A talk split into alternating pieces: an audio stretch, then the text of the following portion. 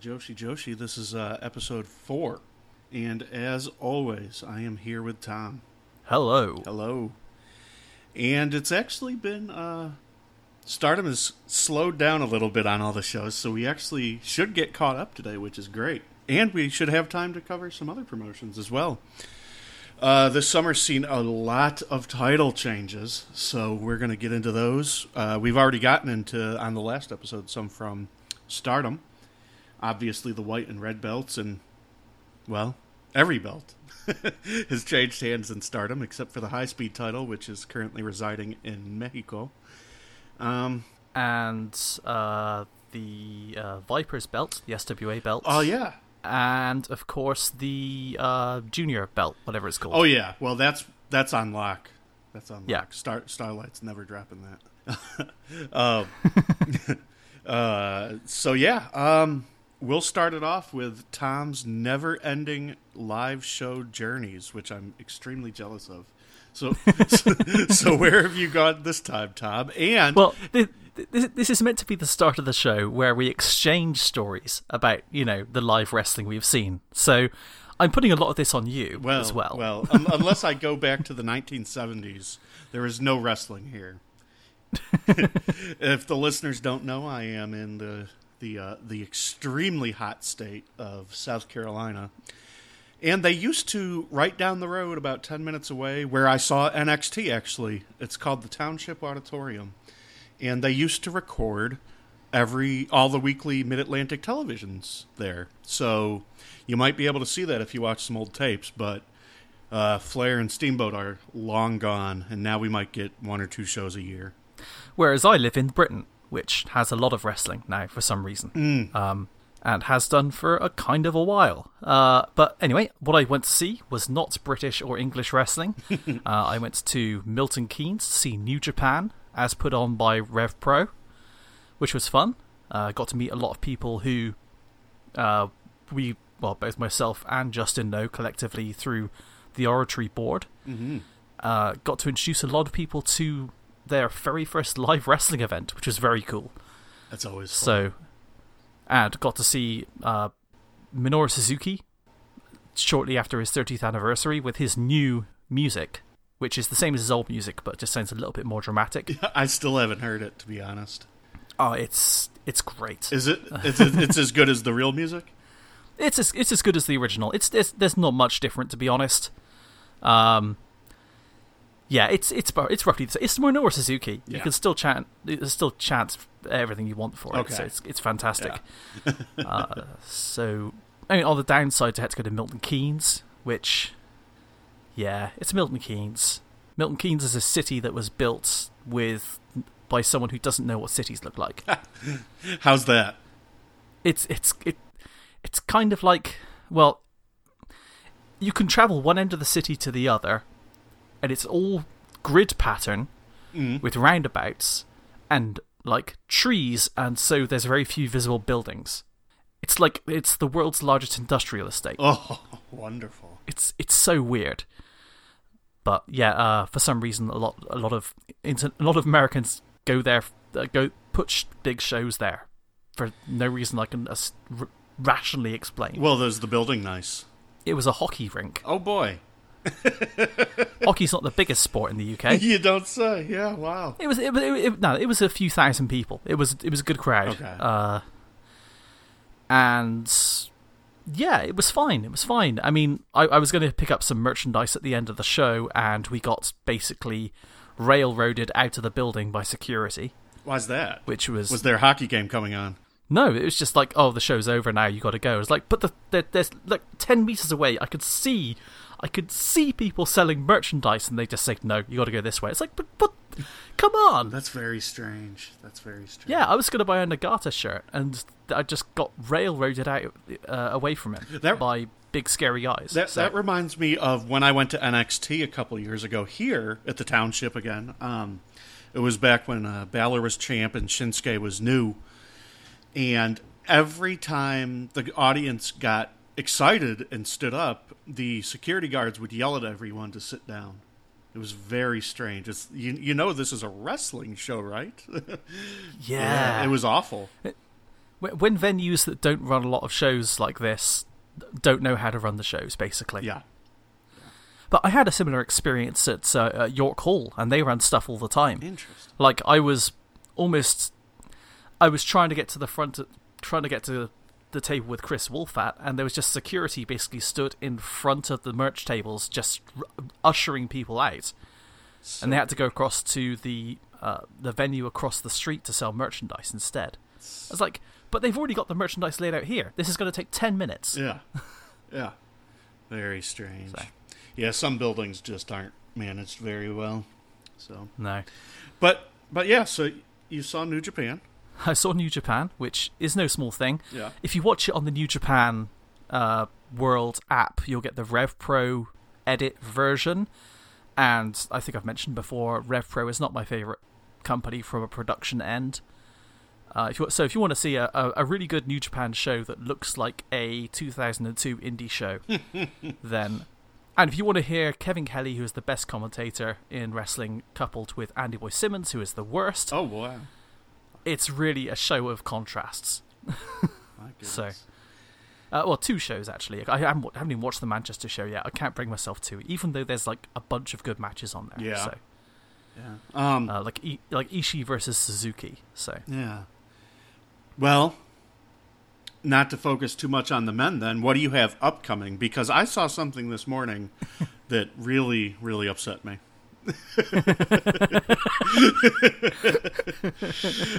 yeah, I know what that was because you liked the you liked the tweet. Yeah, that's the only option Well- is to give it a heart. I wanted to give it a skull and crossbones.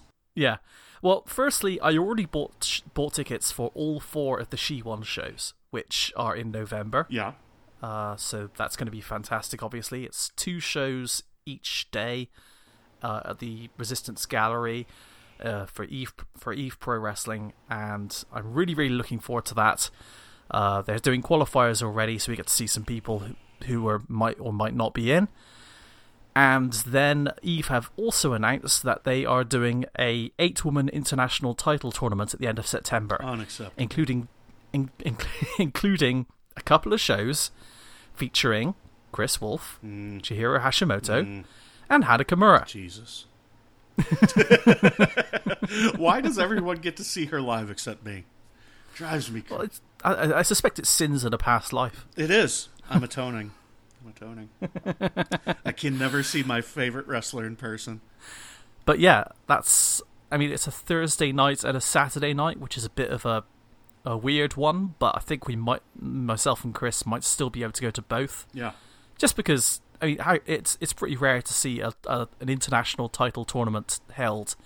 You know, even if it is in the Resistance Gallery, and then Walthamstow the following day. So, yeah, it's or the the two days after anyway. Once So- again, Eve puts on things you you just have to make time for.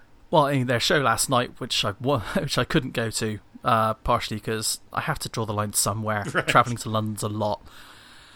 Yeah, I wanted to go to that, but I wasn't able to. Yeah. Uh, but yeah, Well, the line should the line you draw should be on the contract of a flat in London. no, I'm not moving to London.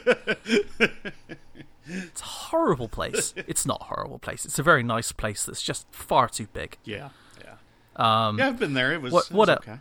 What else? Uh, oh yes, also got tickets for the Progress show at Wembley, Mm. which is good. Very nice. Will that have Yeah. any women's matches? Probably Toni Storm. Toni Storm. Okay. Well, she's the Progress Women's Champion as far as I no, Ginny No, is actually, yeah, isn't Ginny. she? Well, who knows by then? So Yeah, exactly. But there, there's going to be a decent women's presence there. So, very cool. oh, and I was also going to say um, uh, a quick shout out to Dan Reed, who is the owner of Eve. Um, him and his wife Emily, they run the company together. They were supposed to be going out for a uh, to participate in the protests against the arrival of Donald Trump, which is a worthy and noble cause. Very nice. And so, th- where are they going? they were going out in London uh, because they have their big banners which say that one of the Eve posters is uh, a female pro, pro wrestler pile driving a person in a suit with blonde hair and a red tie Who could that be? with the with, with the slogan "Pile driver fascist," which is great. Especially because um, somebody uh, took a vi- to, uh, linked a tweet which they made about it, to the FBI asking them to investigate Oh it. my god. yeah. Just in Uh, case but- somebody really tries to give a pile driver to the American president. Exactly, just in case. It's a definite. Th- it's a definite realistic threat. Yeah, it it is. I mean, I saw a lot of Memphis, and Jerry Lawler had a nasty pile driver.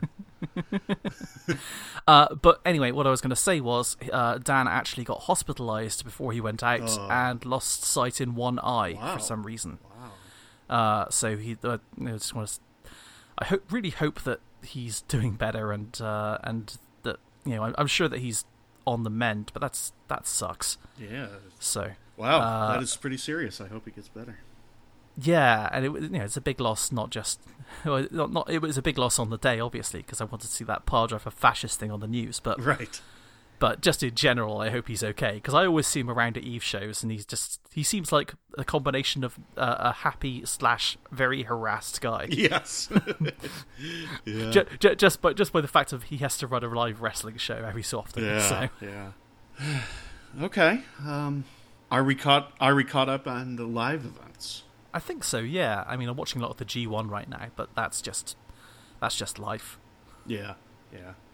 I think we can move on to the news. Okay. So we're going to start with the first entrance out of 32 to the Mae Young Classic coming up this summer. We have uh, eight people that are either officially announced or it's from trustworthy sources. Ah, is it eight now? It's up to I only have se- I only have seven names, so this should be interesting. I wonder who I'm wrong about then. Well, shall I give you my names and then you can fill in the extra? Let's do it. Okay, so Io Shirai, Yeah, Meiko Satomura, of course. Kaitlyn, Yeah. formerly of NXT fame, obviously, Mhm. and women's match fame, women's former women's champion. Uh, Varese Gabrielle Yeah. from the Philippines, Yeah.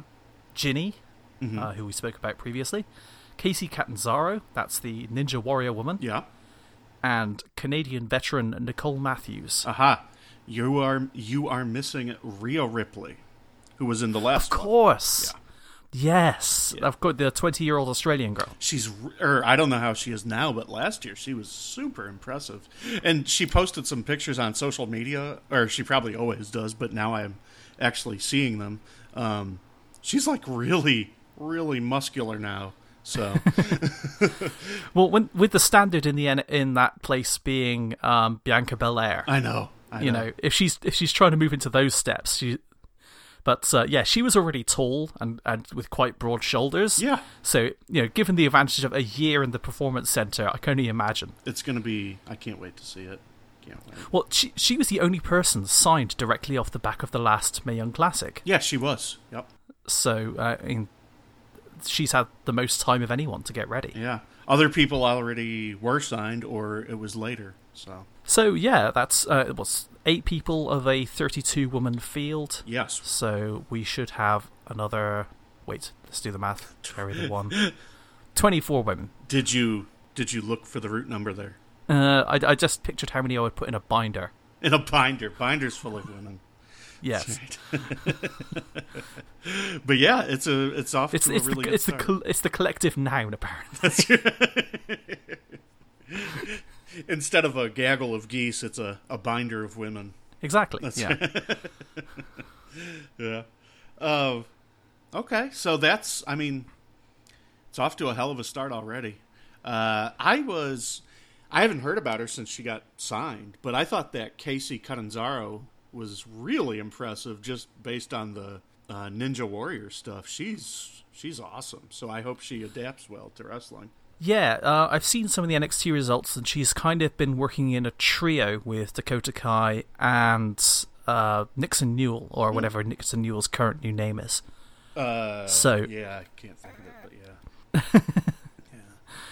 But uh, yeah, that's I, I'm I'm excited to see what she brings. I, it's I'm sort of seeing her in like the Xia Li uh, spots where she has a match goes out in the first round, but demonstrates a lot of her physical skills. Right, right. Which is So- that works for me. Hmm. Yeah. So okay, well next, uh, as I was saying before, there's a lot of title changes this summer. Joshi is the uh, summer is the season of Joshi title changes. So this first one we're going to talk about, I didn't get to see because streaming devices. I mean, you might have one service work on one device, another service works on another. And right now, I only have a Fire Stick, which will play Stardom and Wave, but won't play other things. So I did not get to see the Jinsei Shinzaki 25th anniversary show. So, uh, Tom, you want to lead us through that one? Yes, I was fortunate enough to see this about an hour ago, right. and just purely because I suddenly uh, suddenly thought oh, I could probably fit that in. Yeah. So yeah, it was for the vacant title, which was at, if you if you listened to the last show that we did, the point the three point five show, we talked a lot about Sendai Girls, talked about uh, uh, Hamada's win of that title from uh, Chihiro Hashimoto. We've also talked previously about Hamada being busted for drugs and mm. that that uh, title being made vacant. This was the match to decide who was going to occupy that vacant title between the previous holder and uh, Dash Chisako because Dash had earned a title shot. Yeah, and I think it's it's very positive actually that this that this happened on the Jinsei Shinzaki 25th anniversary show because he's a co-founder of the Sendai Girls company. Yeah, and it was a good, very good crowd. Looked like it brings start it brings sorry Sendai Girls to the attention of a lot of audience who might not normally see them. Mm. It was a very fun match.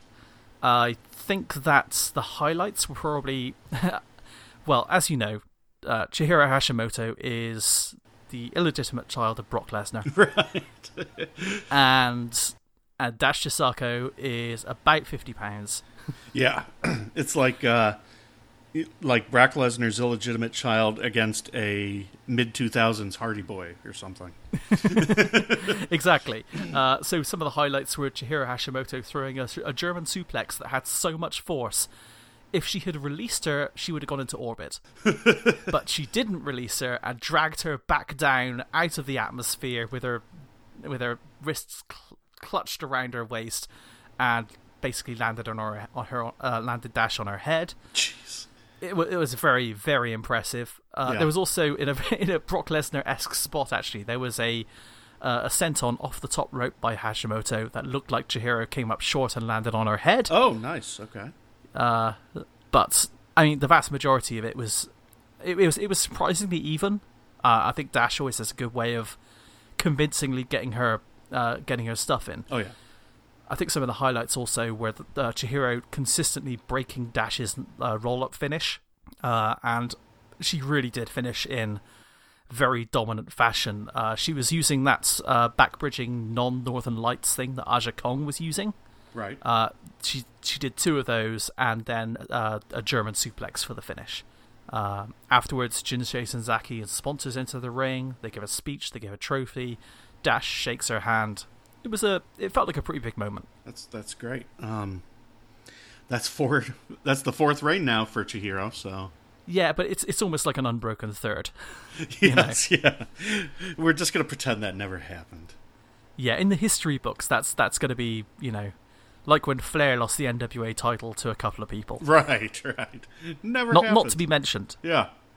He's only a 16 or 18 or 21 or 24. He's something. exactly, yeah. exactly. Yeah. Unfortunately, there's a, a, one neither of us saw. Uh, so we'll just get that out of the way and just say it happened, I suppose. Um, the lovely and talented Hikaru Shida won the Oz Academy Championship from the talented. I still haven't forgiven her, Yoshiko. Uh, so that happened. I'm glad Yoshiko is no longer with the title, and I'm glad Shida is. Uh, she's been entertaining on Twitter lately. Just since she won the title, I guess she's more active or something. She uh, she cosplays as like a role playing game character and then on okay. on an electric piano, she perfectly plays the theme of that character from the game. So she's like she'll be some woman from a Final Fantasy game, and then she'll play that person's theme on the piano well dressed up. That it's just really cool. it's pretty. I, I feel like that's just that's a, that's a, a Japanese stereotype or something right there. yeah. that- well, I guess uh, I guess some stereotypes are true. It's really cool, I guess, uh, to see how well she could play the piano. I've I've always been jealous of people that can play the piano. I want to play the piano. well, I can kind of play the piano. I can play if you know those paper things that you put over the keys that tell you what the notes are. Oh right, okay. Yeah, yeah, I can do it if you do that. but other Eh, otherwise, I, I, I, I can play some Beethoven from memory, but Hey. I uh, my uh, my my musical talent ended at grade three, which is like third of the eight grades, right? And it's one of those things where I could play almost like six or seven instruments to grade three, That's right. and no, and nothing beyond. Can you play chopsticks? Uh, actually, no, but only because I never learned. I Oh. think it was a it was, it was a strict like anti, you know, a- anyone could do that. yeah, so, yeah, with their knuckles. yeah, yeah. Okay, so that's uh, Hikaru Shida. And next, we'll go to uh, Tokyo Joshi Pro, which wasn't a championship, but it'll be a championship match. They had the Tokyo Princess Cup of 2018. Uh, and the finals took place on July 8th, so this time last week. Um, I was going for Yuka Sakazaki, but I cannot be too upset that the tournament was won by Yu. Yu is fantastic. She's uh, we talked about her on that intro to Tokyo Joshi Pro episode where she's the the shorter one with a lot of judo and a lot of muscle and she She, she she's the serious one Yeah. in Tokyo Joshi Pro, basically. yeah, she's serious. Um, and yeah, I really like her, so I'm glad she won that. And she's a former champion, I believe. Yeah. Oh yeah, she is. Yep, Yeah, absolutely. so- She should be an actual threat to uh, the coolest woman on earth, Miyu Yamashita. Although, oh my god, uh, did you see? I guess there was a GIF on Twitter. I I think it's from the recent Up Up Girls show, but I could be wrong. Um, but she did her. You know how she does the spinning kick for her entrance when her name is announced. Yeah, yeah. Well, the fans were throwing streamers early, I guess, and she landed with her foot on one and just took a tumble, just slipped Aw. right. Yeah, and she just uh, she she handled it really well. She just smiled and then stood up and did the pose anyway.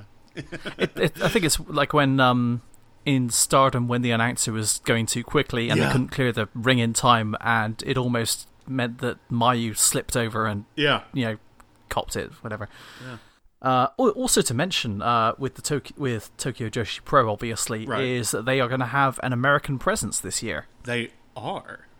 They are. Uh, are you familiar with? Well, obviously, it's the Chikara King of Trios tournament. yeah, I can't remember what their. It's like Tokyo Police Corps or something like that. I can't remember the Yeah, name. to Tokyo Justice Force or something along those lines.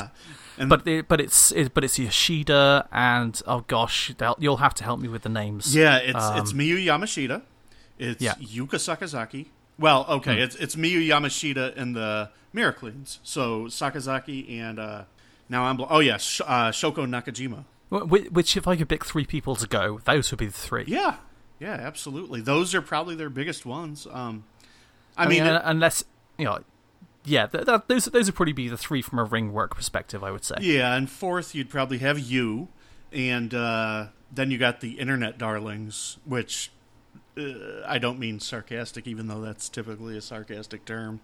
Uh, it, with Maho, who is still not returned from her issue, and uh, Maki Ito. So, but Yeah, Ma- Ma- Maki would probably be amongst my first choices. oh but, yeah, but yeah, like I say, from a ring work perspective, if if they're going to bring those girls in, they're going to want them to go a couple of rounds, so they need to be good. yeah. And uh, th- don't they have two shows? I think there's a second show where the people that don't make it through do a gigantic match or something. It's a it's a, it's a, it's a three day. Um, the took the the uh, King of Trios is normally a three day arrangement. What happens is the first day you have all the teams face off against one other team, uh, and then the second the second time the sorry the second day you'll have the beginning of the uh, King of Flyers tournament, which is two four ways, and then the uh, the second round of the overall King of Trios tournament, and then the last day you have you have the semi-finals and the final. Uh, you have the final of the King, the the Rey del Voladores, which is the King of Flyers tournament, and you also have a uh, tag team gauntlet match, which Mm. is usually about ten teams. That's what I was thinking of.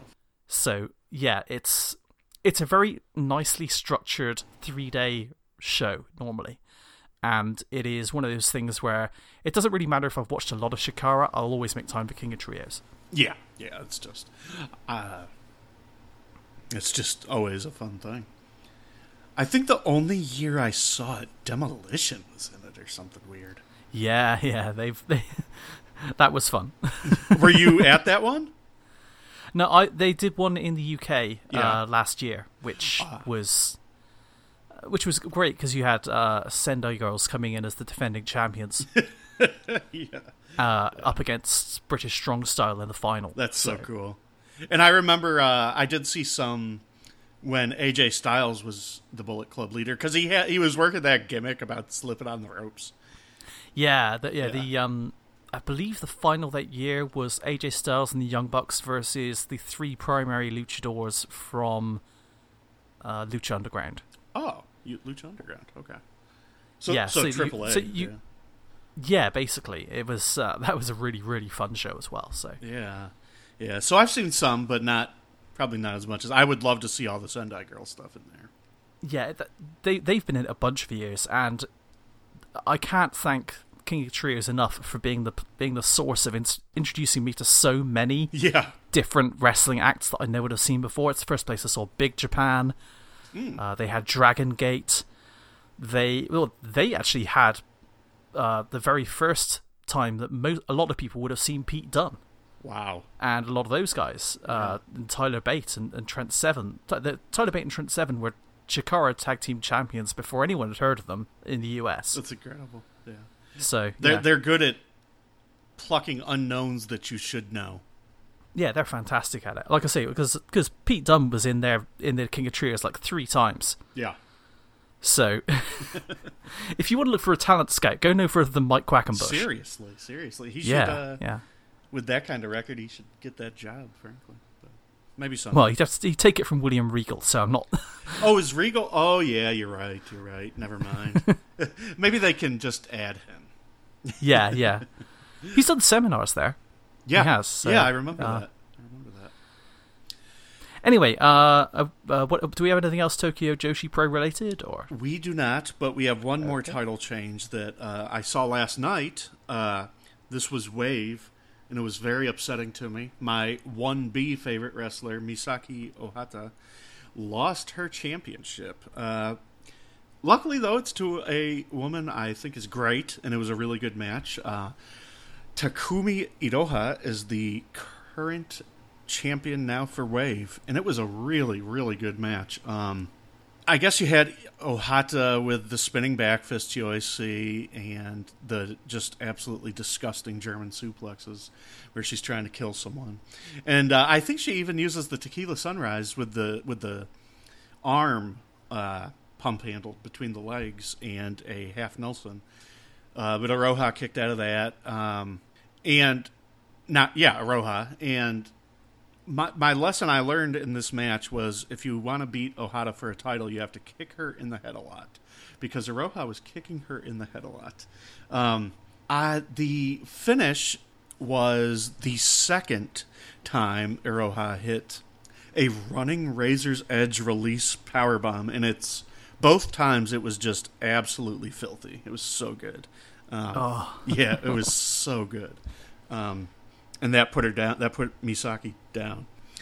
After the match, uh, I they said nice words to each other, which is good. And then I suppose Iroha asked who wants the next cha- next title shot because the entire roster stormed the ring angrily, and she pointed at all of them. And for her first title defense, she chose Asuka, which is not Kana Asuka or Lioness Asuka, but capital letters Asuka.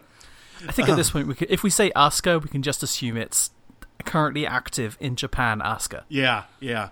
Unless we're talking about WWE, it's it's going to be Yeah. all capitals Asuka. Yeah, Um, just say Caps Asuka. Caps Asuka. yeah, so that should be a good match. Asuka's uh, she's not she's above average. She's not like the greatest, but she's good. Um, so that should be a really good match. Uh, I guess Iroha is going to be working for Wave for a little bit. And I would say most people will know Takumi from all the Yoko Bito stuff in Star Stardom. And it was better than that. I mean, it's hard not to be when you have Misaki o- Ohata in there, but which But of course, uh, uh, Iroha was also in the uh, Io Shirai versus Stardom match. she was, she was. So- um, and that's the thing with Ohata. Like she's she's scaring me with the Joshi the Joshi curses because she she has the best twelve months of her in ring career where she's just absolutely incredible. Might be the best wrestler alive. And then she gets engaged, you know, recently, and now she's lost her title. Uh, so if Misaki Ohata retires, then I'm just shutting the show the show down. We're done. Well, I mean, I, they, there's still hope. It's something. It's not like she got engaged to Konami. yeah, but man, imagine if she did. That'd be a couple couple girls in a relationship that you should probably be pretty scared of. well, I haven't seen Ohata yet, so I'm Yeah. still I'm still deficient on my wave knowledge. Unacceptable. Unacceptable. I, I, I will at some point. We've got to do an episode about it, you know. Yeah, yeah, yeah. Which uh, will not be soon because the next one, it's looking like we're going to move on to the next story, which is uh, we're moving into stardom. Uh, first, we'll talk about the protest of Utami Hayashishita, which is not going to be fun for uh, American and English tongues to have to say all the time. But uh, yeah, uh, you want to tell them why that might affect a point five episode. Oh, right. Uh, well, I mean, I guess we were, we are sort of thinking about looking at this alongside what was it, Gaia Girls, Gaia Girls. Uh, uh, from a training perspective. But at the moment, it looks like I mean, both of us have kind of scheduling issues when it comes to doing the point fives, and the point fives are only ever meant to be they're partial part time anyway. They're just little addendums and stuff, which Yeah. we'll drop in when we're able. So Yeah, they're not always going to be there. No, no. I mean, we'll we'll we'll do we'll do a few when we feel like there's a subject that really needs it, and obviously when we both have time. Yes.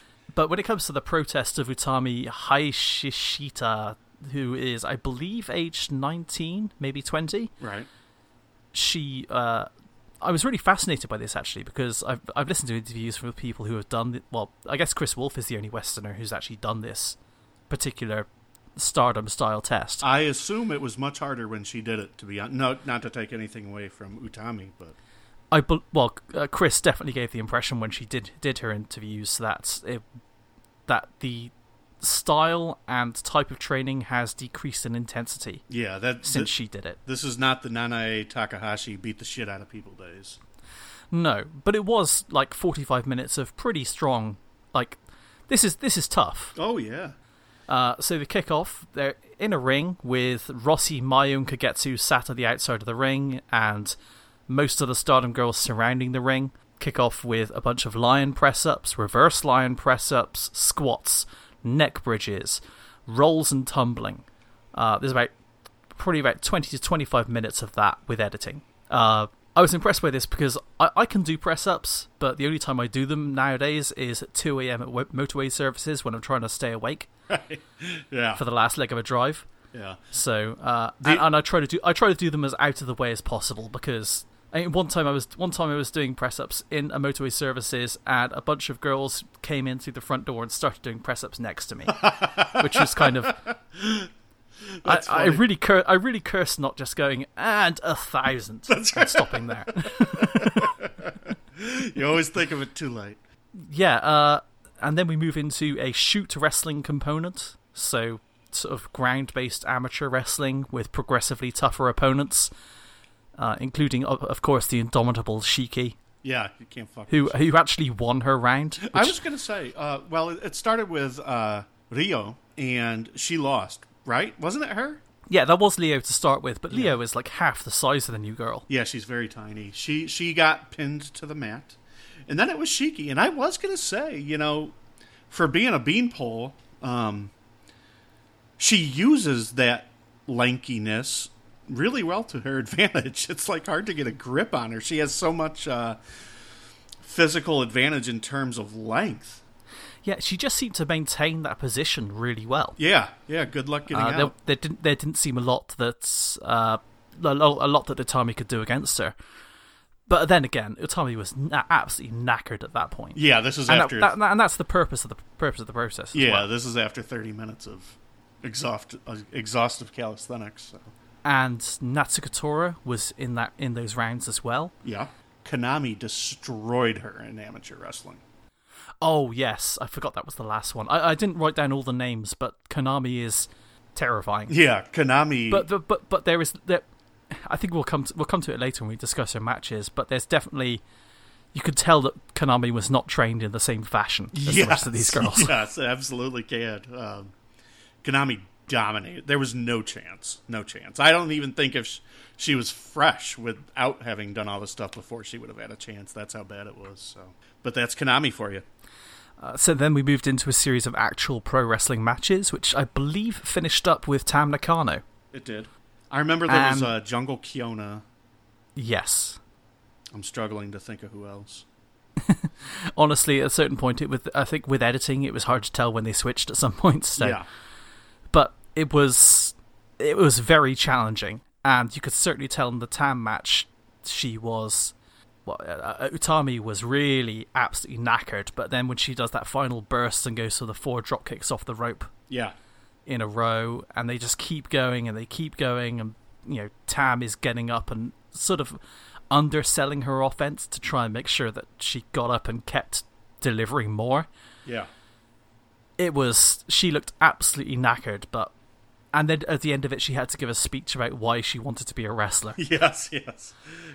And it was pretty cool because her family loves wrestling and so does she.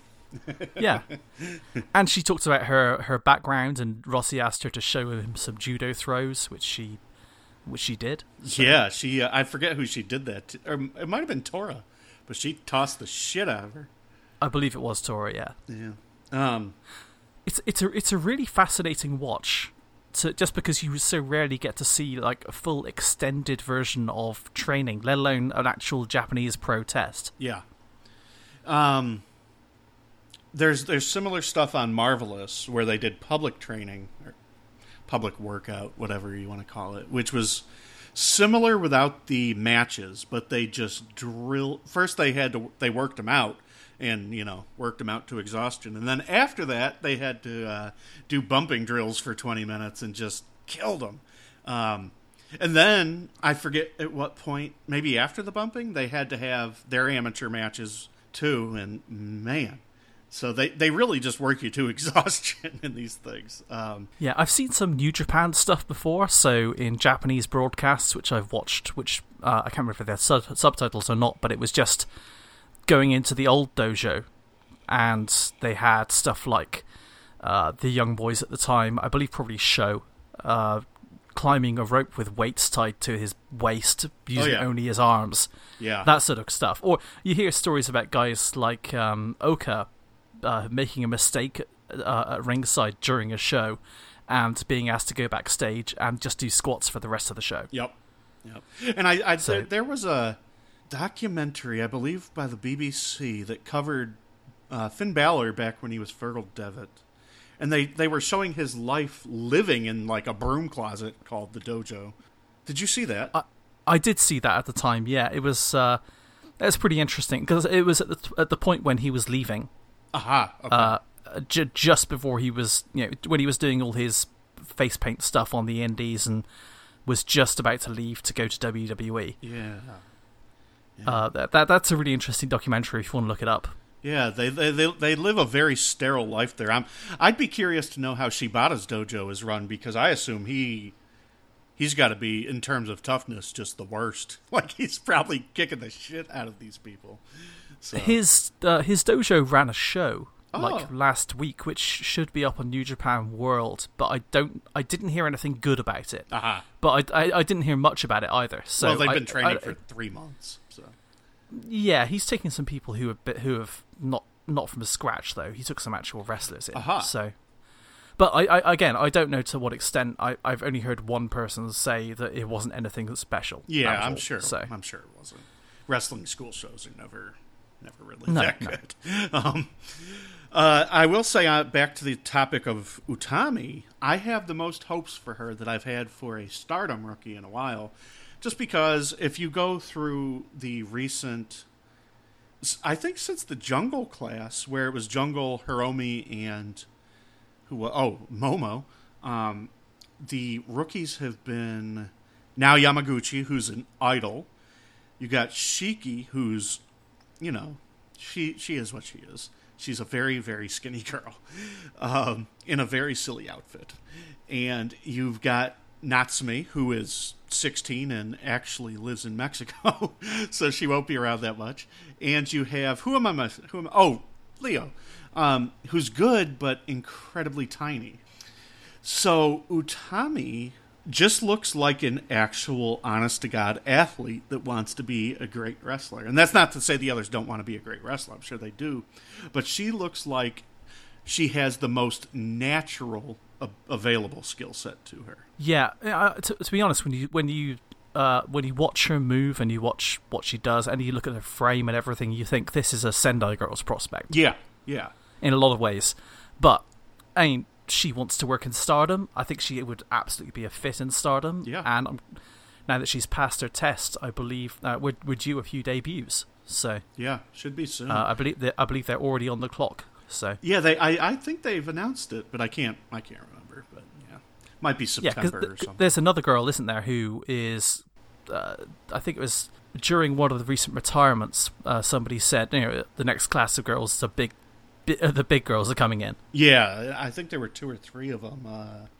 Because you see, if you follow Jungle on Twitter, she always, uh, she seems, I, Kagetsu does the training these days, I believe, but Jungle seems to be the one who mentors them because she's always taking pictures of going out with them and things like that. And uh, that all that just to say, I think there's two or three more in the down the in the pike down the road.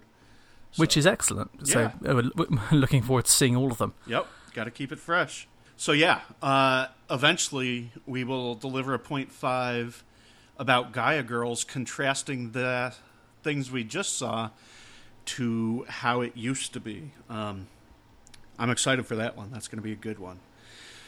So now into the Stardom shows proper. Uh, I believe when we left off, we still had uh, the Io versus the Stardom roster that Tom alluded to earlier. We still had that left to cover. Yeah, I, we're not going to talk a lot about the rest of that show, I don't think. Uh, so there was a Deonna and Toni Storm versus Shiki and Saki match, which is worth commenting on mainly because I kind of get the feeling it's Toni Storm's last match with the company. It might be, yeah. If she's under WWE contract, I don't know how extensively she can go to Japan, and maybe she's just happy with wrapping up that por- portion of her career. Yeah. Uh, this was also my first look at Deonna uh, Purrazzo outside of jobs that she's done in NXT. Well, she was uh, she was the original. How did they debut Mickie re-debut Mickie James La Luchadora or something?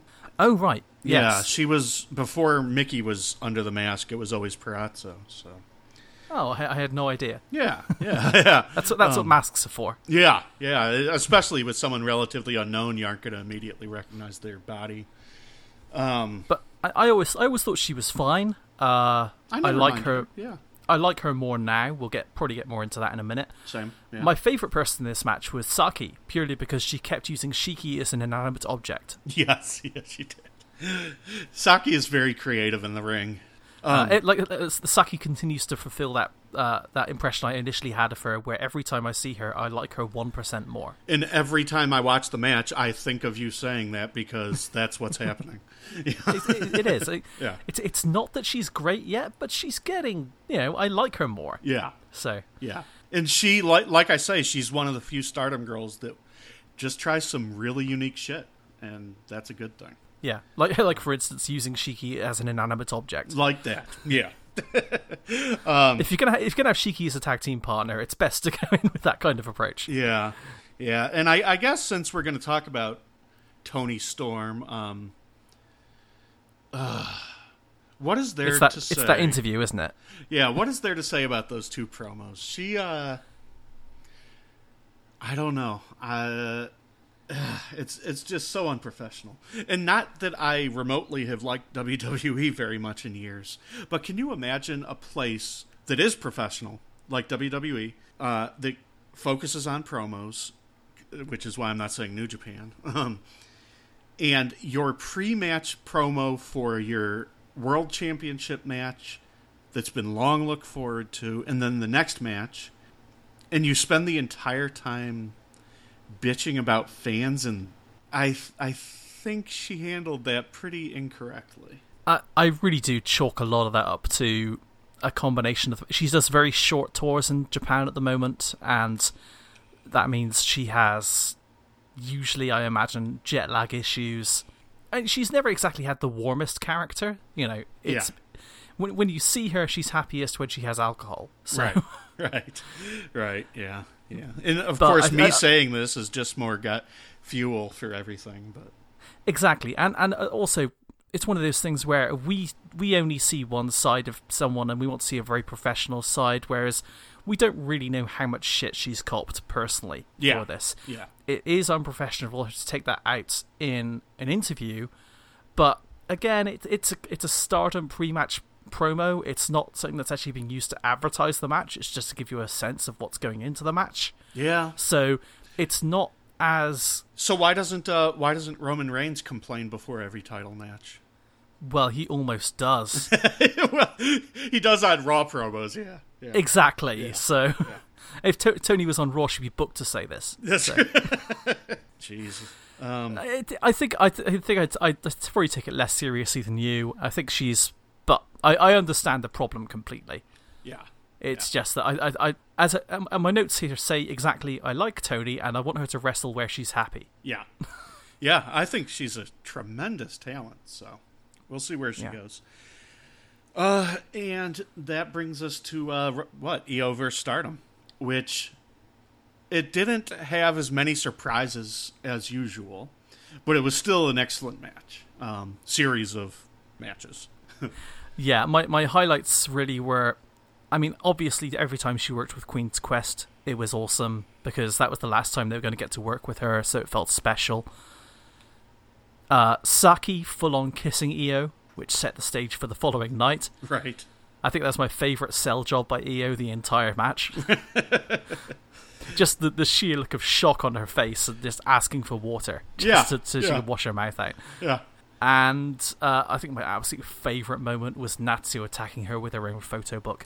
I was gonna say that was my favorite part, and I thought the uh, the ref, uh, which it was, Bar- it was Barbasaki, Yeah, yeah. and he saw the book and got distracted. They started looking through it together. That was that was the best moment of the match. To The, me. the, the, the, the sell that they both do when Yeah. it's like she's holding up the book and the ref's just sort of looking at it and then they turn the page and they both go,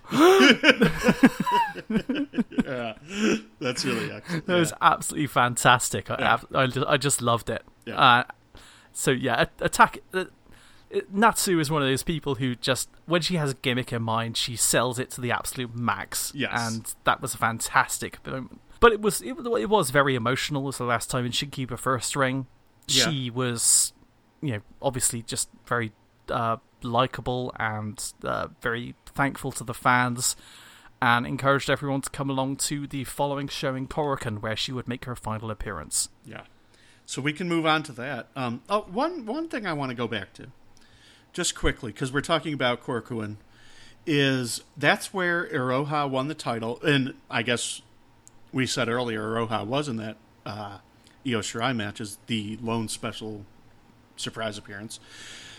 The crowd for that match, Ohata versus Iroha in Korakuen, was so different from what we're used to with Stardom crowds. Um, I don't know if it was more of a New Japan type of crowd, but they were extremely loud. A lot of times in Stardom, they're more. Sometimes it seems like everyone's mostly into throwing streamers at the beginning and things like that, and it's harder to get them loud for the match. They only do it for a few people.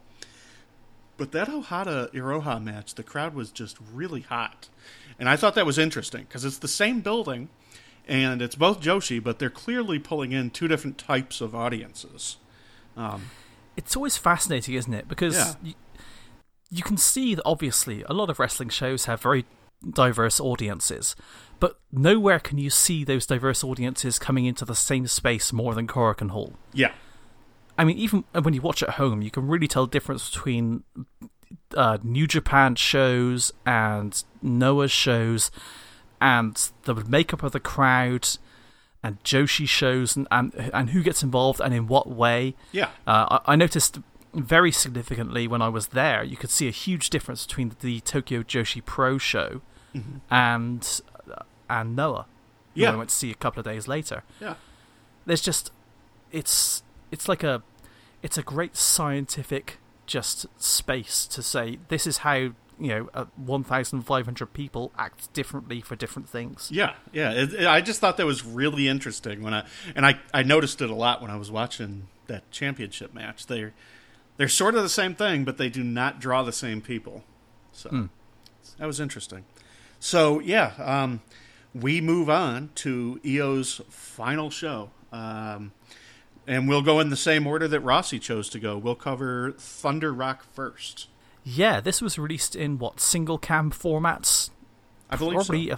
a, a few weeks before anything else from this show Yeah, long before the Io versus Stardom match which as a result the Io versus Stardom match kind of felt more like her swan song than this did it did. in a lot of ways It did. But you had the from going from the very back where we watched her prepare and watch Shiki sort of try to slide out of view and die of embarrassment, Yeah, uh, right the way through to you know classic Thunder Rock uh, offense.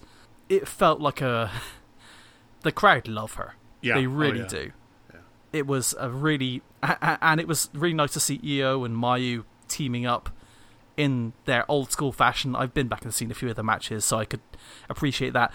Even even details like uh, the fact that Io was tucking her hair back Yes, yes. in in her old fashion as opposed to wearing it in a new way, yeah, yeah, so that she she looked and felt more like the classic babyface Io. yeah. It was a really nice throwback. Um, and the match, it was a hell of a match. I thought too.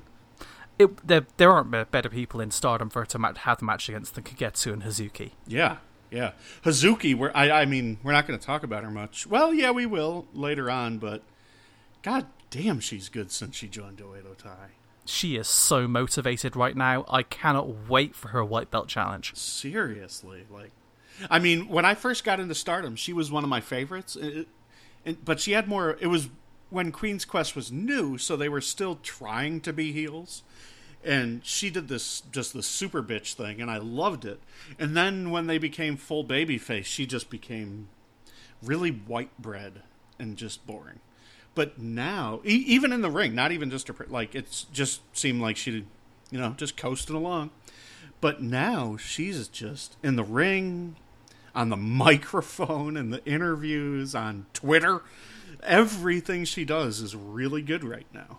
She almost, I, I get the feel of her like she's uh, almost like a sarcastic Mayu Iwatani type character. Yeah. She's energetic, but in the kind of like a fuck you kind of way. Yeah, yeah, yeah. yeah. I, I honestly thought she was almost the star of this match. I thought she would get the. Uh, I thought she might even get the pin to Yeah, get so did I. to get that big win to put her over on uh, on the way out, but it wasn't to be. no, not even in the uh, Io versus Stardom match. Hazuki just cannot pin her. No, no.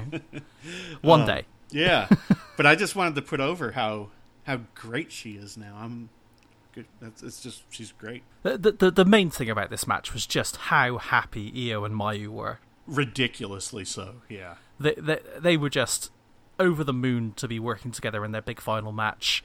You had uh this you had uh, Io's family come into the ring afterwards to give her you know flowers and you know everything. Mm-hmm. You had the usual train of people coming in just to give her flowers and hugs, which is always it's such a beautiful tradition. Yeah, when someone when someone is leaving or, Yeah. or retiring. Yeah. And and of course you had Mayu following up on the previous night by basically giving what seemed like a thirty second snog. Yeah. Well, that was the old To- that was the old Thunder Rock gimmick they did. So Was it? yeah, that for some reason it's n- it was never really they never really talked about it, but Mayu was always trying to kiss Io, and she could never do it, never do it. And then like a month before Io turned on her, she finally kissed her, And I don't know. Was- yeah, that was an old Thunder Rock thing. Maybe these guys can go double dating with uh, Golden Lovers. That's right. That's right.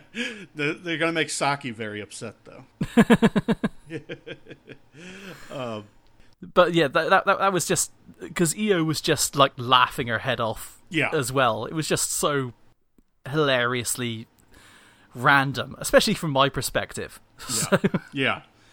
Yeah, and, uh, well, Io's Twitter or whatever, she's been updating her blog. She is in America now. She was temporarily living in some hotel, it looked like. And uh, now she should be getting an apartment, I think it was the last update. Like around now? she has it now. Yeah. Yeah, yeah. Uh, so I haven't seen any anything since then, but that's what she's up to. And she, uh, I believe it was when she stepped into the WWE ring for WWE Japan, where she said she almost fell over wearing heels because the ring was so. I think the word translated to squishy. so, so I mean that's good for her too. It's uh, it'll be easier on her body, I guess, than the hard stardom mats. Yeah, I, I just, I'm, I'm really anxious for the Mae Young Classic to begin now because now that she's confirmed us in Yeah, and confirmed as part of it, I mean, obviously, I want, I want to follow a lot of her uh, social media stuff so I can follow what she's at her process as she's going into it. yeah. But I just, I can't wait to see how, see how they debut her in that environment and how much of a spotlight they give her. Because, as I've said before, as much as I love Kairi Hojo, I think that Io Shirai is somehow made for NXT and that sort of highlight style more. Oh yeah, I mean, She she's so athletic and acrobatic. She's not like anyone else. yeah, and she's better in the ring than uh, Asuka or Kairi, so NXT likes that sort of thing. Yeah, just imagine the women's title matches we'll get. Oh my goodness, it's going to be great. Yeah, yeah. Hopefully by that time Belair is pretty big and we can just have a year of Io and Belair. Works for me. Um, I'm fine with that. I'm, I've been thinking, I don't know. I I don't know how many vacation days from work I really have or what the t- schedule looks like, but Tampa's not that far. And if they have Io Shirai and Meiko Satomura, my God, is it tempting to go down to try and see the Mae Young Classic. So, if Oh come on, you, you you have to do that if I'm doing all my stuff. Yeah, but you get to drive, and for me, it would be like hundreds of dollars for a plane ticket. It's not cheap to drive. yeah, sp- especially for you guys. Yeah, that's true. Gas is. Yeah, I, I've, I've got to go like 120. It's like three hours each way. goodness. By the by the time by the time I'm done, you know, it's and that's if I don't have to get a hotel while I'm there. So I don't even. How do you even get tickets to NXT? Like, do they have tickets specifically? I, I don't know how any. I thought it was free. Don't you just show up? If they do, I'll fight my way in. I'm not going to travel that far and not see it. So I If don't. it looks for a know. second, like if it looks for a second like you're not going to make it in, I'll just shout, "It's Hana Kimura's in there." Yeah. Go into full uh, big show throwing off a crowd of people mode. Justin has been arrested today. in Florida. yeah. It's tempting though. It's tempting. Um okay. But yeah, farewell to Io. She, we'll see what she does now. Um next up is the next ace of stardom until until it's renamed as uh, World Wonder Ring Azumi, which is in the future. Inevitable. That's right, inevitable.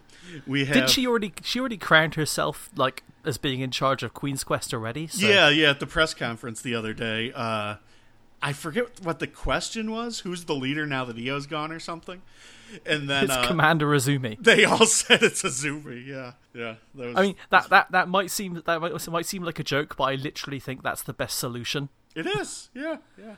Like you can have Momo as the in-ring ace, but none of the rest of them have the charisma of Azumi. Yeah, So yeah, absolutely. just have just have Azumi be the manager. yeah, yeah, or just have her be like you know the evil, the evil boss or something of her two henchmen. I don't know. she could be Bobby Heenan, and those can be her brainbusters. I don't know. See, I I wish I had your automatic classic wrestling, reflexes there because the closest comparison I was going to go to was she could be Spike to the Dudley Boyz in Oh 2005. no shit, no, no Spike Dudley. You remember evil boss Spike Dudley? Yeah, but he went through. He, they like threw him out of the ring through a table all the time. Leave Azumi alone. Oh, Especially with those Japanese tables. yeah, they won't even break. She'll just. How is that not a how is that not a death match, a Japanese table match? It should be. It should be because you're gonna break before that stupid table does. Um, okay. But anyway, yes, Yeah. sorry, the main event of this show. the main event of this show was uh, Momo Watanabe versus Jungle Kyona. It had an okay amount of hype before I watched it, and it lived up to all of it. It is my new Stardom match of the year. I think it was better than both Momo versus Io matches, which is not something I would say lightly at all, since those were absolutely incredible. But I liked this Jungle match more. Um, there were some problems with Jungle mostly. I think Momo might have done it once, but uh, kicking out maybe just a hair too late on those 2.93 counts.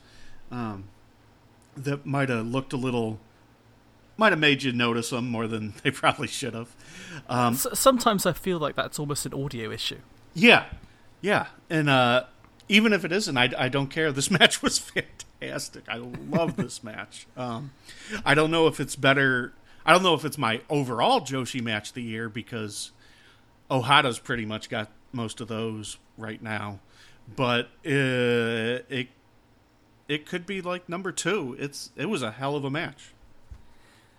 I, I, I mainly look at it as a fantastic indication and starting point for what this promotion is going to be. Yeah, Because they've lost the person who was kind of their identity in a lot of ways. yeah, she was. When when people thought about Stardom, they, the first person they said was Io Shirai. Of course. And it was really smart not to have Io be the main event on this show because it really demonstrated that they have Yeah. such prodigious talent beyond just that just that main star. And it was necessary for them to have a match of this caliber on this show just to show Yeah. those what was it, fifteen hundred people Yep. that this promotion is worth following regularly. Yeah, they they had to deliver to to show that you should still come, even though Io's not here, and I think they pulled it off. And I, I just love Jungle being in that position. It's it was such a mark out moment for me. I I'm as probably as big a fan of, of Jungle as you are of Momo. I love So- Jungle too. I think she's one of the best baby faces in the world, frankly. Jungle Kyona fighting from adversity is just it's incredible. But she's also got that sort of I, I- guess what I, her male equivalent I would think of as Tomohiro Ishii almost Yeah. because she has that sort of underdog fire to her, but she still she still seems physically dominant in a lot of Stardom matches. Yeah, and this She was she seems intimidating in a lot of ways without necessarily being overpowering. Yeah, and this was this was had an interesting story to it where Jungle actually did really well at first when she was targeting on the knee and all that, but the fight went outside and Momo B drived her on the floor, gave her a B driver on the floor, and she never recovered from that. So And that's the thing, Momo has so many hard hitting weapons yeah, that she can just turn a match around just like that. yeah. So yeah, that was uh, that was the Korakuen show for Io's Io's final match. Um, hell of a card, or at least hell of a top two matches on there. And then they took a break for a little while until they went to Osaka. And I, I took a break as well because I needed to uh, decompress after Io was done Yeah, because it just felt like it needed that. I didn't even watch the Momo versus Jungle match until Oh, wow. last night. Wow. Because I, I just needed time to com- time to just just let the Io thing wash through, and Yeah. then I'd finally be able to move on and catch up with these last two shows. So. So, so I rambled about it a bunch, but where would you have it in terms of all these Momo matches this year? I still think the first Io Momo match is my most memorable. Okay. but I have seen that one a lot more than this one, and I do intend to see this one again. Yeah, and that one was a star-making performance. That was Momo's breakout match. Exactly. Yeah. That, and, and that's why that's why it stands out so much for me, just because they were so brutal to each other. But Yeah. I, I do expect, like I say, I do expect to see this one again, mainly when I get the time wrong for the start of a G one, and I have half hour, I have half an hour to spare. That's right. That's right. Uh, so I didn't watch much either until I was uh, until I read that Osaka Night One, Momo versus Momo Watanabe versus Deonna Purrazzo was worth going and watching right now. So I did, and the show was okay. Um, I don't think there's too much to talk about it, except for that main event with once again Momo Watanabe, who's just having a hell of a year. Um, she comes back from injury, gets herself acclimated, and then takes over the promotion. This was a really good match, as we alluded to earlier. Uh, Deonna looked really good. Yeah, I never suspected she was this good. Yeah. And I think that's. I, obviously, I haven't given her that much of a chance, like I probably should have, because I haven't seen her in many long singles matches. Right. But when when she actually gets the chance to work long term and focus on that submission, Yeah. she she really did impress me. Uh, to the point where I'm I'm, re- I'm quite excited to see her in NXT. Although I, I do think she'll still struggle to stand out. But Oh, she will. She will.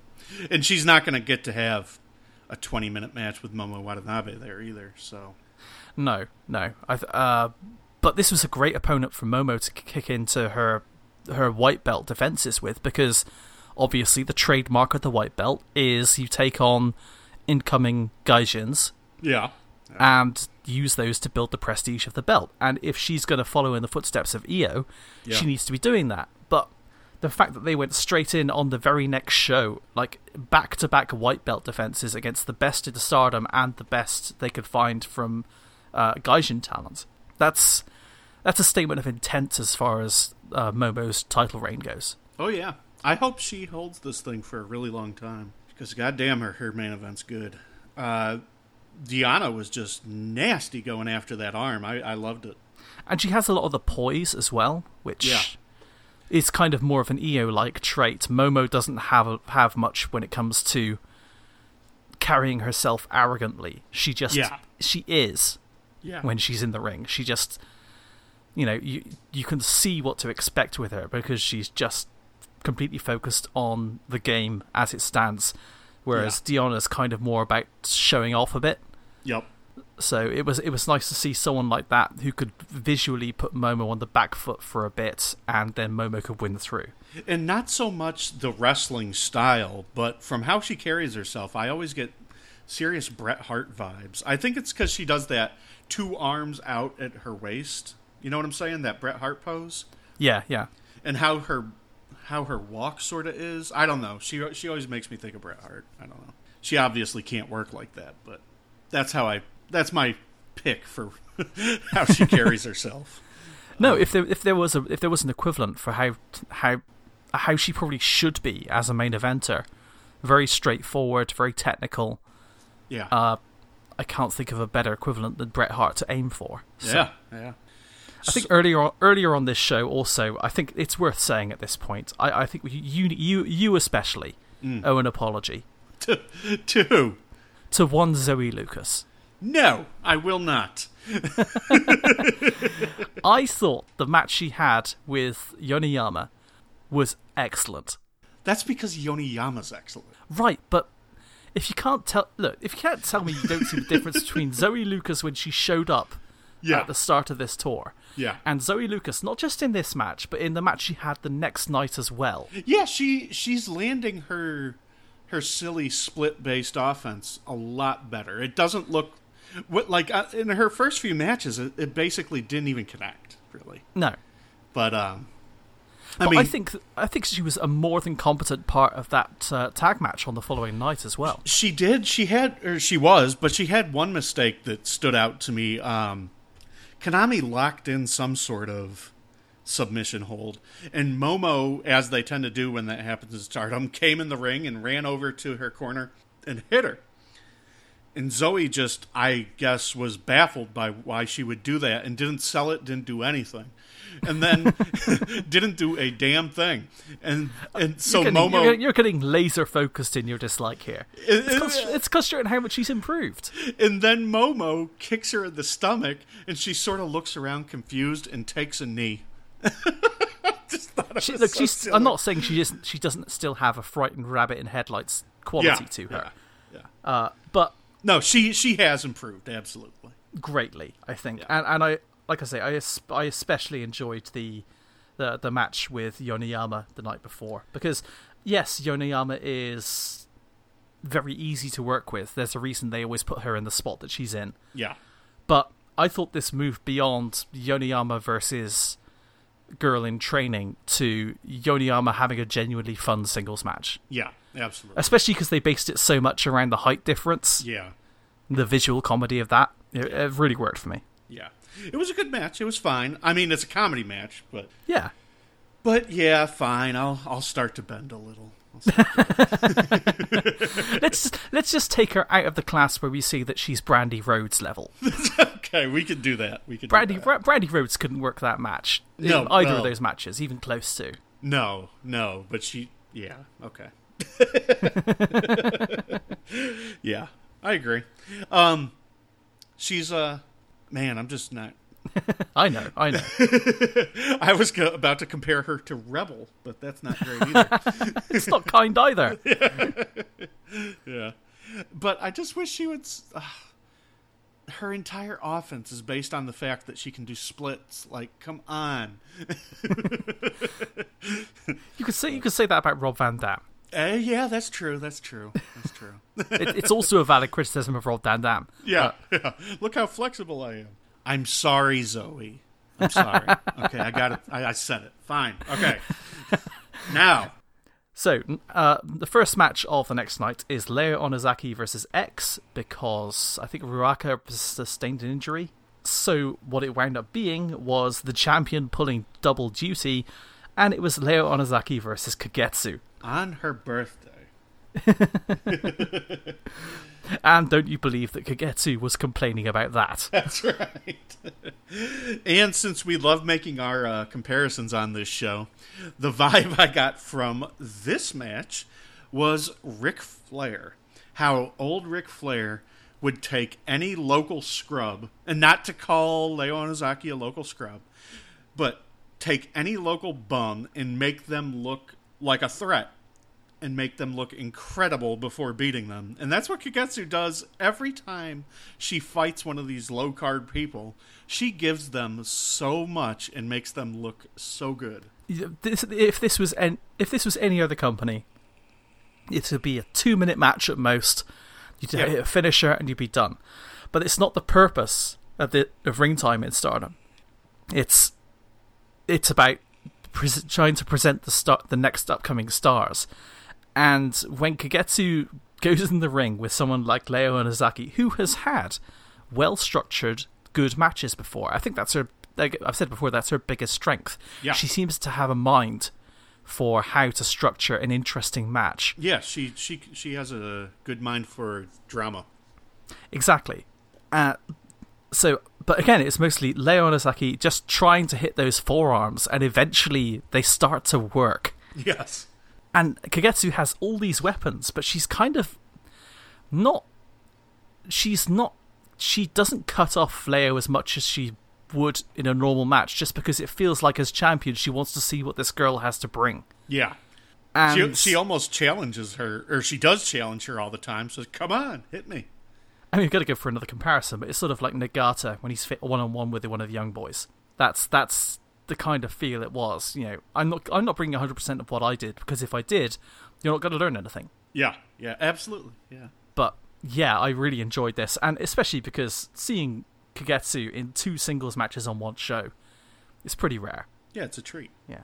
Uh, the other singles match we got to see from Kagetsu on this show was better. Yeah, it was it was better.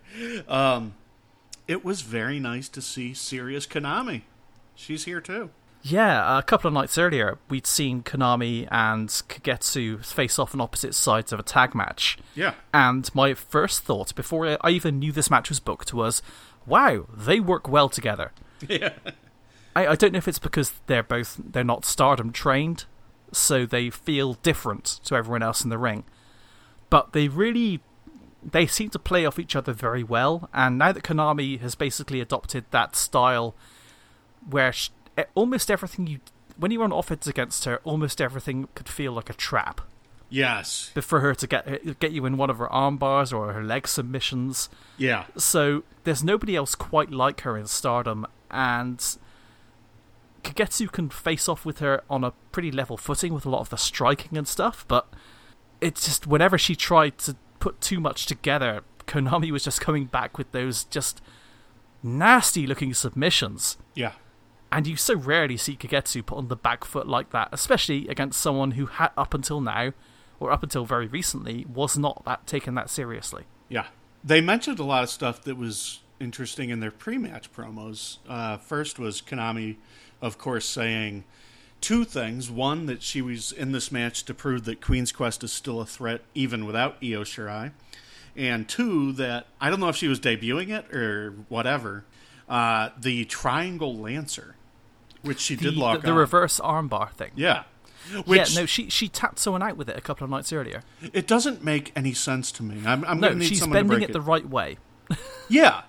So my only thought is it's sort of because she puts her her crotch on the shoulder, so maybe that acts as a fulcrum in the same manner that a stretch muffler works because using your head you're hyperextending the knee. Hmm. So maybe since her crotch is on the shoulder, that serves as a fulcrum to hyperextend the shoulder. I don't know, Well, she, but she has her feet underneath the opponent's back. yeah, it's so and weird. I think that the idea is, you know, if you kind of get, if you pull up pull apart a chicken wing, Yeah. like one way you do it, which is the traditional armbar way, which is you can uh, just fold, fold it backwards so that that's what tears the joint. What she's doing is basically pulling it in two directions, yeah. as opposed to using it against itself. Yeah. It shouldn't work, but Yeah.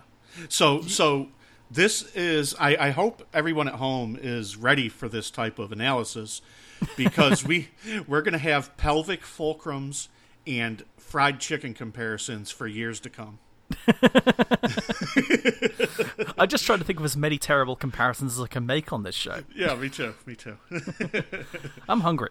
yeah. Well, she uses her pubis on the shoulder. Um, I'm just trying to justify the damn move. Yeah, yeah. Um, no, no, it's it's a weird one because l- there's nothing about it unless there's like something in the wrist that I'm missing where there's a, where that's twisted in some way. Yeah, yeah, because that's just how you stretch before a match. You you Yeah. grab yourself by the elbow for both arms. I don't know. I, I need to ask Konami how this works, or maybe just have her do it and break my arm. I don't know. Well, the thing is, all her other standard moves look like they're the standard MMA Yeah, MDK moves. yeah, So the fact that she's got a submission finish which looks complicated but not painful at all is weird. yes, yeah, yeah. It's interesting, but yeah, maybe as we see it more, we'll understand it more, or at least we'll have it beaten into us that we don't even notice. So that that was the other thing she brought up was the triangle lancer. And Kagetsu brought up how she knows Konami's tough because they had fought each other before outside of Stardom. And the the way I know that is true, I don't know where they did it, but they had that famous death match. Do you remember that? I know that Konami was in a death match. It was. I did not. I did not know it was with Kagetsu. Yeah, and they were like breaking fluorescent tubes over each other or something like Ah, that. I- Jesus! Yeah, I swear to God, I'm not misremembering that. And if I am, that's where our show wide mea culpa comes into uh, play. but I'm pretty sure that I'm correct. Um, so yeah, I thought I thought that was I thought both of their interviews were pretty interesting. Yeah, I'm not watching any death matches anytime soon. Sorry. No, it's it's. Not I watched one last week, which people said was a five star death match, and I mean, it might, maybe it was, but it was still a death match. Yeah, I mean, am I I'm don't- still not that into be- people being power bombed on beds of nails. Yeah, it's just stupid. I mean, there's a section of Twitter that really loves their death matches for some reason, but uh, It's it's fine if that's your thing, but yeah, it, it's a very niche thing, and I'm not into it personally. Yeah. Okay. And of course, the main event on this show was not a death match; it was for the tag team titles. Yes. And uh, this was a good match. It was more, once again, me going, God damn, Hazuki's good now. I, I thought she was the star of the match in this one. I um, uh, You saw those nasty photos on Twitter where Sumire was showing how she got her lip in her cheek all busted up, and I think I could see a little blood on her mouth at the end of the match. But I, I for the life of me, I couldn't. I was even trying to see where this happened, and I just couldn't figure it out. I think I also saw Mayu had something at one point around the same area on her face. Yeah, But honestly, the, the the main spot I thought that I might have seen the the Natsu injury on was when uh, Hazuki accidentally pump kicked her in the face. yes, actually, I think you might. because yeah, she kind of just she kind of just went through her. yeah. So and the way she sold it was sort of like she was dazed from it. So it, it Yeah. have- yeah, it might it might well have been that. Honestly, I uh, while Hazuki was probably the star of the match, I really respected the the effort effort level of Natsu here. yeah. Me too. She was really. I mean, look, I'm not going to say this was like the as good as the Thunder Rock match. Right. Obviously, like because Saki Kashima is not at that level yet, and Natsu Sumire doesn't habitually work at that level. Yeah. but certainly I think that the effort level of Natsu in this match was excellent. Yeah. I'm finding that there's more and more ways in which I keep I, I underestimate her and then she surpasses. Yeah. Yeah. So And I, I love her finish. Her finish is great. That hold 'em up DDT thing. I, I really like. oh, that. well, she also has the fall away um, pinning exploder. Yes, she does. Yeah. Yeah. I almost like the match that earned them this shot more than this one. Yeah, the uh, that was the trios match. Yes. Yes. Yes. Um, but Natsu was really good in both of them. Uh, I mean, she's never going to be, you know, the Dynamite Kid or something, but she's a, she's capable. She's really good at her job. Yeah, you can definitely put her in these occasionally. Yeah. It's I'm more than happy for Natsu to work almost any spot on the card as Yeah. long as it's not like a major singles main event. Even then, I mean, if it's like twice a year, once a year, whatever. Yeah, I think it depends who the opponent would be. Yeah. greatly. Yeah. But no, she, she I, I, I could definitely tell that they were all really trying to make a point with how much work they were putting in, Yep. even if the overall match quality at the end was not incredible. I think it was good. Yeah, it was. It was. A, It- it was a very good match. It was a worthy show main event easily. So Yeah. I did like just one last thing on that thing when Sumire was showing those p- pictures. If you translated the Japanese, she said, "I don't want the tag belts anymore." she got her face all messed up trying to go for him. I thought that was pretty funny. Um, yeah. So that was Osaka Night 2. And now that's uh, all left to talk about for Stardom is uh, the Wagners coming in and uh, the fact that Momo versus Hazuki is going to be the shit. yeah. So well, I mean, firstly, I, what I forgot to do at the start of the show was do my standard, uh, or desired to be standard introduction of the Gaijins at the start of the month and the Gaijins at the end of the month. All right, do that for us. Yeah, so at the start of the month, we have Toni Storm, Deonna Purrazzo, and Zoe Lucas. And at the end of the month, for these shows we're about to talk about, we, uh, we were due to have a lineup from Rise, but unfortunately, Shotzi Blackheart and Delilah Doom were both injured. Yeah, Yes. and I, I haven't seen enough Rise to know the rest of them. So those were the two that I actually knew. Yeah, so, but our current uh, Gaijin lineup is Viper, uh, Kikyo, Dust, Kylie Ray, and Britt Baker. How is this Kylie Ray thing okay? is that not gimmick infringement? There was um on the I don't know if you listened to the Joshi thing. There's a Joshi podcast from Voices of Wrestling a while ago, which what a couple of months ago now, which was a draft. Yeah, I heard that. Yeah, and one of them managed to put Kylie Ray versus Kaylee Ray. Mm. that totally slipped my attention. Or it, it was uh, it might have been it might have been the US it was the US indie draft which was they did that for. Sorry. Oh, see, I I only listen. I only listen when it's Joshi on that wrestling Yeah, Omakase. so. But yes, uh, as of as of now, uh, Kikyo actually got injured in training. Oh my goodness. so she uh, they had to change a bunch of matches coming up. But yeah, they've still got four Gaijins active, uh, a bun- and a bunch of stuff. And they were the the reason I knew about uh, Doc, sorry Ray Wagner, as he's now known now that he's unmasked coming in, was because those girls talked about the training experience with him. Which Oh, thinking thinking about it was the day that Kikyo got injured. So, uh, but no, there's a there's a video of all these girls arriving in Japan on Stardom World. I did see that. I still can't. I still don't know who's who. Uh, Kikyo is the larger girl. Dust Okay. is the blonde. Kylie Ray is the other one, and Britt Baker's the other other one. So which one? so okay, the blonde is just called Dust. Yeah, the shorter blonde. She's just called Dust. Well, she has another name, but Dust is the one that she's going under. here. Okay. So And who's the one who wears the Pikachu top as Oh, her gosh. reindeer? Is I that don't, Kylie? I don't know. Yeah, I mean, Uh, we'll know all this once we see the shows. Yeah, give us a week and those shows will be up. But Yeah. uh, yeah. but And of as course, for now, I, I unfortunately don't get to see much rise. no. Well, this is a this is a this is why it's a good time to have a influx of talent just to see what these girls are about. Yeah, And I believe that they're doing a t- uh, a tournament with those girls in, they are. They are. so that should be interesting too. That's a good, good introductory format for these girls. And of course, as we were mentioning, uh, Ray Wagner and his son were coming in to work both in intergender six six person matches, which is slightly fascinating Yeah. because it's so rare in Stardom, but also to do just to just to spend a day teaching. Well, I, I think it's a. Uh, I think it's once a year. I swear to God, Rossy loves the Wagner family because he brings them in once a year. Yeah, right, okay. Yeah. It, it must have been just uh, it must be almost a year since I started watching, so Yeah. I must yeah, have the- missed the last one. Yeah, the last one, and it was fine. It was fine. They both looked good. Um, the older one, I guess that's Dr. Wagner, the senior, looked better.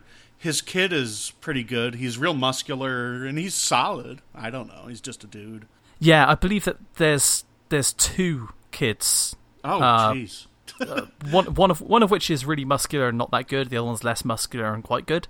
oh, But I think there's some contention over which one of them would be facing off against whoever was going to face wh- whoever unmasked Dr. Wagner. So gotcha.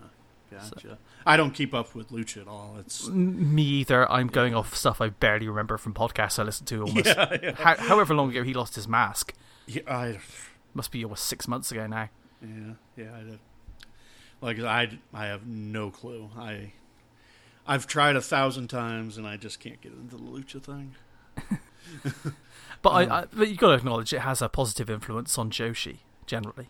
Oh, absolutely does. Um, So has a positive influence on a lot of things as far as tours for Japanese wrestlers. Uh, Hmm. It's just not my bag. no, that's yeah, absolutely fair. Yeah. Although it's Um, great fun to watch Hana Kimura just ripping apart a Mexican crowd. Oh God, that that video clip that made it to. I guess there's a lucha channel on YouTube, um, and I managed to somehow come across the link of Hana versus. Who's she fighting? Uh, God, I don't even know. But they had I have no really idea, but there's alcohol, a raucous crowd, and Hana is having nobody, nothing of anyone's shit. Yeah, So- yeah, grabbing this woman by the hair and screaming "fuck you." it's really cool. Uh, I hope to see that myself when, when she comes to the UK. Well, you know, just say something mean to her, and maybe she'll do it to you. I can't Yeah. Maybe she'll grab you by unless she turns up turns up in her babyface scare. That's right. I think you're better as a heel, Hana. Fuck you. Yay! So now we are on. Uh, I guess we should mention our projects. Uh, the fact that I almost forgot that is probably a hint that I did not do any Io Shirai uh, second red title belt run watches. Um, I've been just watching other Joshi. Uh, yeah, how about you, Tom? I, I'm no help here. yeah, yeah. So the projects are on hiatus until episode five. They're they're not mandatory. We're not Yeah. we're not letting you down by not doing these. We're let, we're Yeah. only letting ourselves down. Yes, yes. Um, but yeah, that has to do. Mostly, that has to do with uh, losing my stupid. Uh, I traded in. Not that it's. I watched everything on my Xbox One. It had a built-in browser that played everything. I traded it in for a PS4. Their browser plays nothing. So now I have a Fire Stick that plays some things, and it, it's just sort of messed with my Joshi a little bit. Um, but I'm slowly getting it fixed. That's uh, that's my excuse, and I'm sticking to it. We're gonna move on. We're gonna move on to the classic match section. Now, last month, Tom, uh, you saw two hosses go at it with Dynamite Kansai versus Aja Kong, and we decided to up the ante and give you Aja Kong versus Bull Nakano in a cage match from the Wrestle Marinpiad of 1990. Yes. This was um this is very different to that. Yeah, yeah. It, it, Uh, um, You know, I I I I'm just going to talk strictly about this match because I've seen Bull Nakano before, but I'm not going to go off those experiences. I'm going to go off this one. okay. I didn't come out of the this with this with the impression that Bull Nakano was a traditionally great wrestler. Oh, yeah. Okay. I came out of this with the impression, and that's part of the nature of the match, that this was Aja Kong hitting a thousand backfists That that was probably the first 15 minutes of the match. Yeah. and and Bull Nakano stabbing Aja Kong in the shoulder a thousand times in return. Yeah. It, it, With a pair I- of scissors. we love our comparisons here. This was a 1970s NWA cage match. It, it really, yeah, that's a good. Com- there were people trying to get in. The crowd was going crazy. They were the people that were trying to get in, which I spotted Medusa Miceli there. Um, were giving them weapons like scissors and nunchucks. Bull Nakano went off with the nunchucks a little bit. Uh, hit Aja Kong right in the goddamn side of the head with one. Um, it, uh, they it was a double juice. They both bladed. This is just a wild ass brawl. Yeah, I don't know if I don't know if I can never. I can, it's one of those things where before I recommend this to anyone, I have to just say, don't expect a wrestling match. yeah, that's true. Yeah, because like I say, this is just this is a walk and brawl where Aja Kong's controller was stuck on backfist, yeah, and and Bull Nakano is sort of doing a couple of awkward flying things off of ropes occasionally because she's trying to climb and then gets caught. yeah, yeah. But like, I I, I, I rarely felt like Bull Nakano was a threat to Aja Kong, but I also felt like Aja Kong was just. I liked the match Yeah, but it wasn't like I thought it was some indelible classic. yeah, It it was more that I felt like I was seeing something that was the the end product of like a two year thing I hadn't seen. Well, so this the, was, uh, the satisfaction I got from it was less than I think it was probably giving to a lot of other people. Well, the context there is uh, some of the context is this is right after Nakano was world champion for three years. Um, this is right after that, so she's still, I guess, where Okada would be now, right?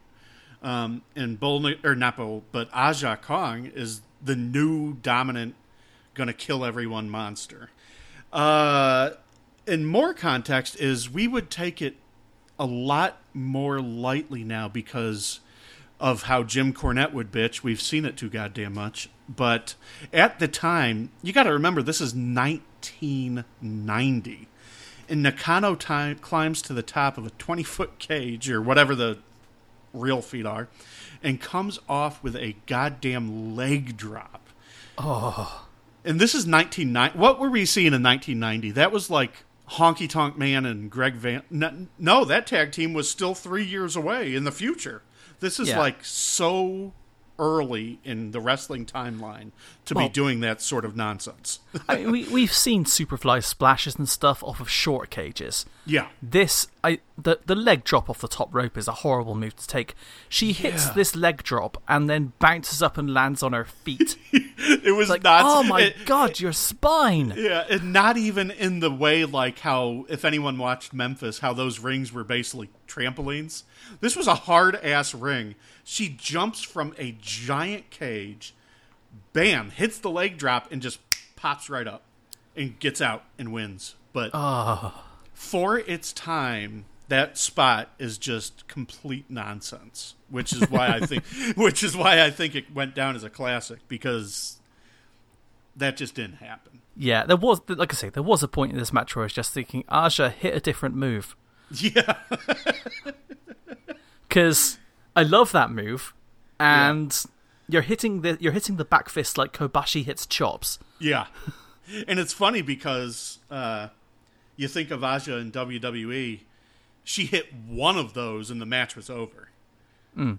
Yeah, and then in this match she hits what three dozen at least. Oh no, it's got to be fifty easily. I I think you're right. Probably. It, yeah. it was it was over fifty. I mean, probably less than hundred, but over fifty. yeah. It People was think Kenny Omega spams that V trigger. Watch this. Watch this. yeah. th th- this is an interesting match. I'm glad I watched it for, for context and also to give a wider idea of the sort of thing that was going on. I don't want to have a vision that's just Yeah. any particular one kind of match coming from this era. Yeah, you need the broad, all Yeah. encompassing. Yeah. But it's uh, I'm not going to put I'm not at the same time I'm not going to put it on the level of the, those other matches we've seen so far because Yeah. it is so different, and I think that I it probably isn't the match that best serves Bull Nakano in terms of encompassing her skill. Oh, no. It's more it's more her presence. Yeah. I mean, what would the New Japan? That would be like Okada now in a double juice cage match against who's who's a New Japan monster? Evil? Chris Jericho. Chris Jericho. Yeah, I guess so. Yeah. He's So it- apparently the biggest monster in New Japan. yeah. So I don't know. It's hard to make a comparison, but uh, it wasn't like Tom says a very good wrestling match. But if you can put it in context for the time it happened, and let alone that what were women doing in that era, uh, especially in the U.S., where God. I don't think they even worked in 1990, did they? Sherri Martel wasn't winning the title anymore. Uh, on house shows or wherever she defended those things. Um, yeah, It- you would it was- actually you would actually have to wait till women coming from these shows came across in the mid '90s. yeah, yeah, You would be waiting for Medusa, who, like you say, was on this show, yeah, yeah, Cl- climbing climbing the ring, climbing the ring and throwing stuff in. yeah. Yeah. So, I was watching this and just thinking, who's that blonde woman? Bloody hell! that's Medusa. Yeah, yeah, Yeah, but Brawl- brawling on the table on the outside. yeah, yeah. Uh, so yeah, contextually, it's just just sort of a holy shit that happened in what year type of match. So Yeah, yeah. yeah. Um. All right. So you've already told me, and I've already found the match. Who do you want next time, Tom? Tonight, Justin, I would like to choose Akira Hokuto. That works for me. Now, okay. Little backstory here. I always used to have the silliest fan grudge against Akira Hokuto. In the exact same fashion that 90s wrestling fans got fucking legitimately angry at each other over who was better between Bret and Shawn, right? So, the only person to really have a claim as better than Manami Toyota is Akira Hokuto. And I am in the goddamn Manami Toyota camp. so I was always angry because that's the era I come from. So no, Akira's out. She's not as good. She's incredible. She's really incredible. But I always had that grudge against her. Now, sticking with the I'm not actually going to give you their best match yet because we're still introducing everyone. You're not going to get any of the uh, Aja Kong, Manami Toyota, or what some people say is the greatest Joshi match ever, but it's not because it doesn't have Manami Toyota um, versus Shinobu Kandori. I'm going to give you from 5893, which this is a European site, so that could be August or May, I don't know. Um, Akira Hokuto versus Harley Saito. So, this match was, uh, as I said, in 1993. I don't believe it's from any uh, any special card. I know it was from a good card because there's also a crazy match on here on this show between um, Aja Kong and Bat Yoshinaga. Uh, but this was the main event, and it was also incredible. Um, so I guess they this was just a TV taping with you know two four and a half star matches on it, which is goddamn ridiculous. Um, but yeah, you're gonna get. Uh, and I was all I almost picked another Akira Hokuto match. I was gonna pick uh, versus Mima Shimoda, but the only copy of the Mima match that I could find cut off their entrances. and I want you to see an Akira Hokuto entrance. So I went to 1B, and this is the Harley Saito match. Awesome. I have seen Akira Hokuto before in bits and pieces, same as Bull Nakano. It's a WCW thing. Oh But- yeah, Yeah, uh, I am very much looking forward to seeing her in her, you know, in her prime, in her main habitat. So yeah. Um, this is definitely her prime. That WCW stuff was interesting because she was entirely undefeated there, and the only time they've had a women's division. She came in, she won every single match she had. She beat Medusa about 17,000 times, and uh, then they decided they didn't want a women's title, and she was gone. Um, she even wrestled under her. She she got married to Magica Mascara, or I don't know, some luchador, and she left Japan for a short time. Um, and she wrestled. What was her name? I believe it was Reina Jubuki. Reina Jubuki, something like that. Anyway, and she was the champion for either CMLL, CMLL, AAA, wherever she was. She was the champion there because she's the champion wherever she goes. And in the WCW tournament to determine the title, she wrestled. She did double duty as Akira Hokuto and as Reina Jubuki and she lost a match. I forget who she lost to. It might, it might have been Medusa, might have been someone else. But it pissed off this Mexican promotion so bad that they just stripped her of the title. They said, "Well, she lost there. She's not our champion anymore," which is very weird. But uh, she ended up divorcing that guy and moving back, and a year later ended up marrying. You know, was it Ka- Ka- uh, Sasaki, yes. Sasaki? Yeah, which is the relationship everyone knows of. But uh, where they where they got they got engaged on the very first date. Yeah, yeah, they were married six months later. Yeah, but yeah, that I don't know. I just thought of that little piece of WCW history where they only had that women's division once, and she never lost a single match. yeah, so she If, she if is, she'd only stuck around to face Stacy Keibler, we could have had a dream match. I know. Or um, what what was the Major Gunns? Yeah. Yes. Depressing. yeah, yeah. So I, I kind of got excited there on the Akira Hokuto subject and sort of ranted at you. I'm sorry. what do you think you're here for? yeah, this uh, these a lot of the old AJW stuff just gets me all hyped up. I'm all apologies. Um, but yeah, so there we go, Tom. That's I, I look forward to it. That's an interesting uh, interesting pick. Again, bringing in someone who I haven't heard of on the other side, yeah, and yeah, I will try to watch it probably with a, either a half hour from now or a half hour before our next recording. But, n- but Possibly noth- both. No other time. Oh, okay. Yeah, that's right. so, okay. Well, look at that, Tom. It's uh it's been Joshi Joshi 4.0 and we're done. It's been a good month. I'm It's been a good month. I, I'm getting some gonna get some Joshi back into my regular diet. I think, Yeah. as long as Yeah. the G1 doesn't kill me. So, I know you have another podcast. Do you want to you want to plug it before we go? Oh gosh, yes, of course. Uh, Have you have you guys had a episode since the last Joshi Joshi episode? no, Oh, I'm sorry. Never That's- mind. it's my fault. Um, but yes, Cure for the Common podcast. We're reviewing WWF in 1997 in a very forensic style. If you want to see, ev- you want to hear us talk about every single show, every single segment of every single second they broadcast that year, which is basically just raw and shotgun, so you're fine.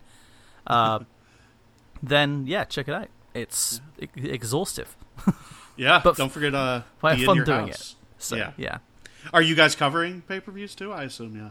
Yes, we should we should have we, we should have some uh, Shawn Michaels Bulldog Oh, interesting I- stuff coming up soon. So I mean, Shawn Michaels is the biggest piece of shit in the world. he but is. god damn, I love that match. Uh, It's a great match, but uh, it's Yeah. also a, a, a match structured around the idea that Shawn Michaels is the biggest dick in the world.